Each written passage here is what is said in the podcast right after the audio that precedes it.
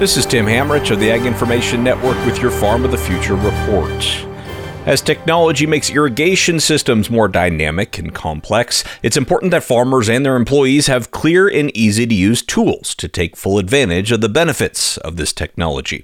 Irrigation leader Lindsay Corporation recently unveiled their FieldNet Next Gen user interface that Director of Ag Technology Tanner Oliphant says will add on to their track record of success.